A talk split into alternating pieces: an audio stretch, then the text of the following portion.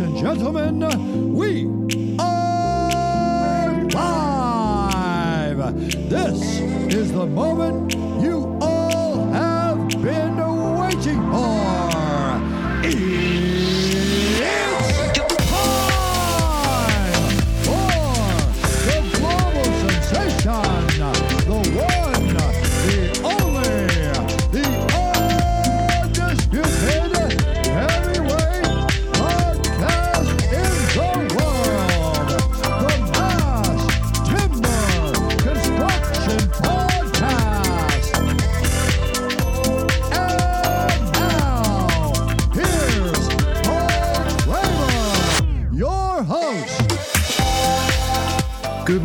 afternoon, or good evening, wherever in the world today. Welcome to the Mass Timber Construction Podcast. Thank you, Bruce Buffer.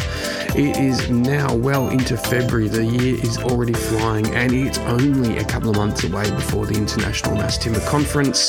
And we hope that you are getting ready to attend this one in a year event that has Mass Timber showcased for the world.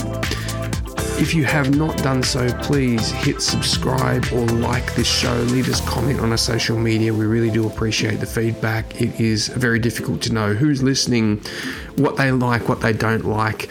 And uh, remember, we have a casting call out. If you want to know or you want to hear somebody on the show, um, please get uh, get in touch with me, uh, Mass Timber Construction Podcast at gmail.com, Mass Timber Construction Podcast at gmail.com. Let's have a look at what's making news around the world this week in mass timber construction land.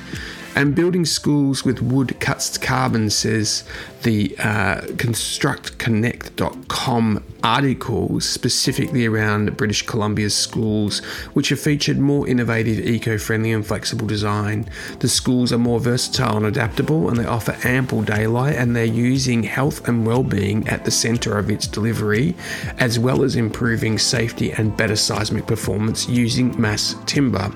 There's a report that came out that says that uh, Uh, the expanding continuance of mass timber and mass timber expertise in architecture, engineering, fabrication, construction, and building now cites BC as being one of the sources of healthy certified buildings that support the community across the province. And the next architecture collaboration with Xylotek advances timber structure specialist into the innovative laminated oak pavilions that are now enhancing the public spaces of Regent Park in London.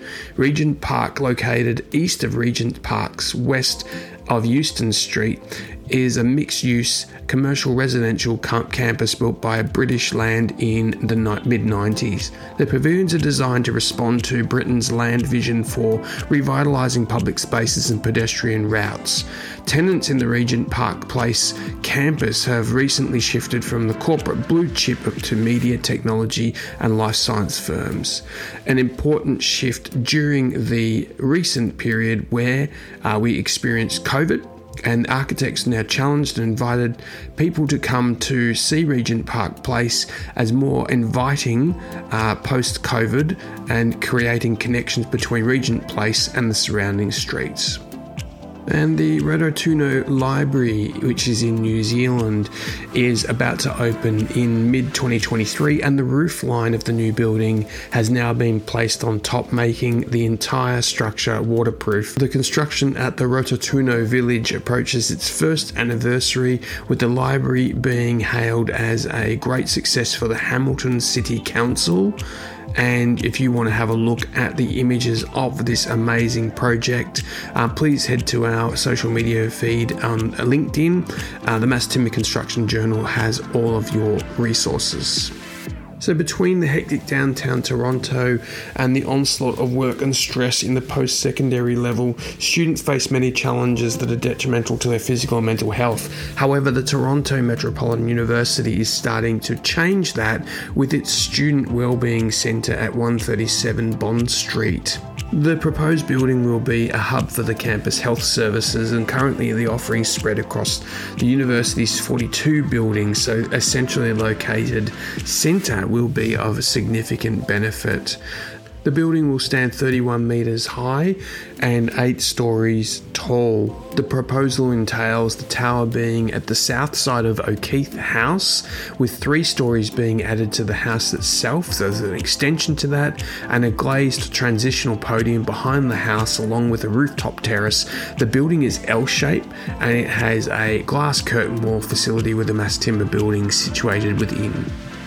And a couple of weeks ago, we brought you some news that Woodworks has some open source, uh, I guess, resources or materials for training people in mass timber installation. And there's further news on that. So if you head to the Mass Timber Construction Journal LinkedIn feed, you'll be able to get the training manuals that uh, Woodworks offers. There's a link there. Hit the link, go through. You might have to register. I haven't done it myself. Either way, there is this capacity for to train your staff on how to be installers for mass timber construction. That's it, folks. That's all we've got time for this week. I hope you have a fantastic week moving forward, and we look forward to catching up with you next time on the podcast. Don't for, don't forget to hit the subscribe button and the like button, and leave us a comment. We really do appreciate it. Good morning, good afternoon, or good evening. Thanks very much. I'm Paul Kramer, signing off on the Mass Timber Construction Podcast.